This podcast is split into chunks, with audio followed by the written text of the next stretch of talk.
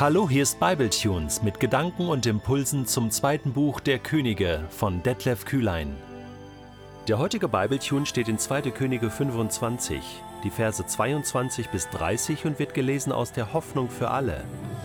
Über die zurückgebliebene Bevölkerung von Juda, die Nebukadnezar nicht gefangen genommen hatte, setzte er einen Statthalter ein, Gedalia, einen Sohn von Ahikam und Enkel von Schafan. Als die Offiziere und Soldaten, die verschont geblieben waren, hörten, wen der babylonische König als Statthalter eingesetzt hatte, kamen sie zu Gedalia nach Mizpah. Es waren die Offiziere Jismael, der Sohn von Netanja, Johannan, der Sohn von Kareach, Seraja aus Netophah, der Sohn von Tanhumet, und Jasanja aus Macha. Ihre Soldaten begleiteten sie. Gedalia versprach ihnen: Ihr braucht von den Babyloniern keine Angst zu haben. Bleibt in Juda und unterwerft euch dem babylonischen König, dann geht es euch gut, das schwöre ich euch. Aber im siebten Monat des Jahres kam Jismael, der Sohn von Netanja und Enkel von Elishama, ein direkter Nachkomme der Königsfamilie, wieder nach Mizpah. Zehn Männer begleiteten ihn. Sie töteten Gedalia und alle Judäer und Babylonier, die bei ihm in Mizpah wohnten. Darauf floh die ganze Bevölkerung Judas, arm und reich, mit den Offizieren nach Ägypten. Sie fürchteten die Rache der Babylonier. 37 Jahre nach der Gefangennahme von Joachim, dem früheren König von Juda, wurde Evel Merodach König von Babylonien.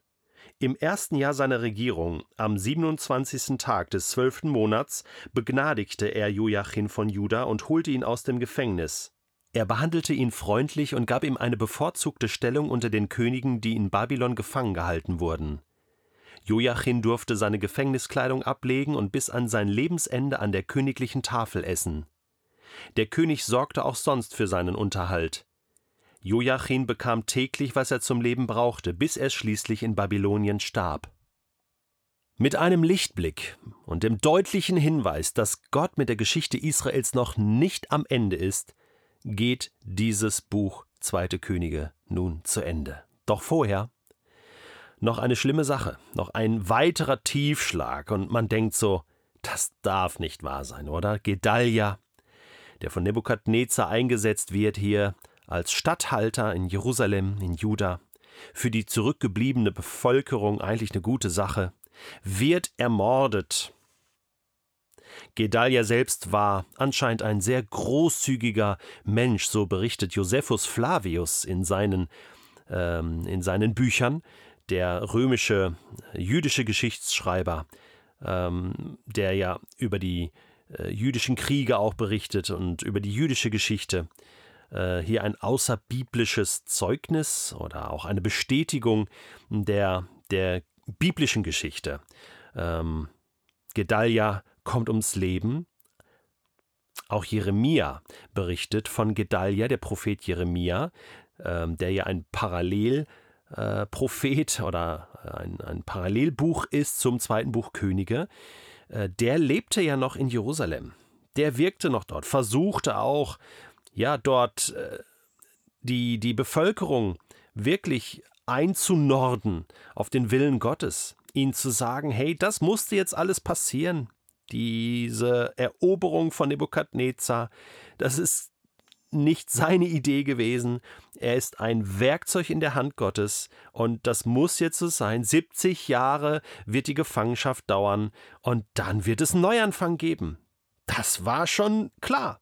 Jeremia 29, ich hoffe, du hast dieses Kapitel gelesen, sonst musst du das unbedingt nachholen. Das war die Vision. Und, und Jeremia sagte, okay, jetzt müssen wir Geduld haben. Lasst uns jetzt unter dieser äh, Gefangenschaft äh, der Babylonier nicht verzweifeln. Gott ist weiter im Regiment. Und wenn wir ihn suchen, werden wir ihn finden. Denkste, Gedalia wird ermordet und die ganze Bevölkerung Judas muss fliehen. Sehr wahrscheinlich ist auch Jeremia mitgeflohen, mitgehangen, mitgefangen. Und äh, außerbiblische Quellen berichten, dass Jeremia dann später in Ägypten gestorben ist. Das soll jetzt also das Ende sein? Der letzte verbliebene Rest vom Völkchen Israel flieht zurück nach Ägypten ausgerechnet. Soll das das Ende der Heilsgeschichte Gottes sein? Was so gut in Ägypten begonnen hatte, damals mit Mose, Auszug aus Ägypten, jetzt fliehen sie wieder nach Ägypten. Und alles ist wieder auf Null. Kann das sein? Nein, nein und nochmal nein, sie ist nicht zu Ende, denn Gott wird seinen Bund halten. Und ein kleiner Lichtblick wird hier in den letzten Versen schon deutlich. Der Sohn von Nebukadnezar, Evil Merodach, wird König von Babylonien. Nebukadnezar stirbt und im ersten Jahr seiner Regierung begnadigt er Joachim von Juda, holt ihn aus dem Gefängnis. Also, das, da klingt so ein bisschen die Josefsgeschichte in Ägypten an, oder? Eine Begnadigung, holt ihn aus dem Gefängnis und kleidet ihn sozusagen mit königlicher Ehre aus, behandelt ihn freundlich, gibt ihm eine bevorzugte Stellung unter den Königen, die in Babylon gefangen gehalten wurden.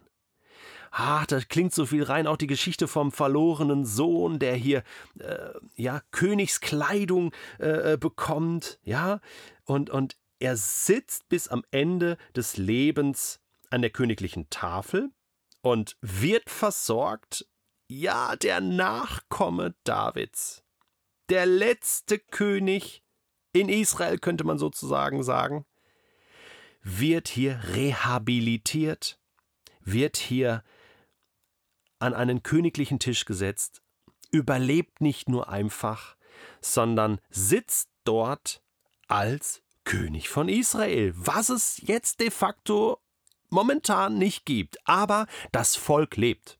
Gottes Verheißung lebt. Die leben ja noch in Babylon und wir wissen, dass ein paar Jahrzehnte später die Meder und Perser Nehemia beauftragen werden, mit den Zurückgekehrten aus der Gefangenschaft Babylons Jerusalem wieder aufzubauen. Das wird passieren. Bis heute steht der Bund Gottes mit diesem Volk Israel. Das sollten wir anerkennen, respektieren, das sollten wir hochhalten.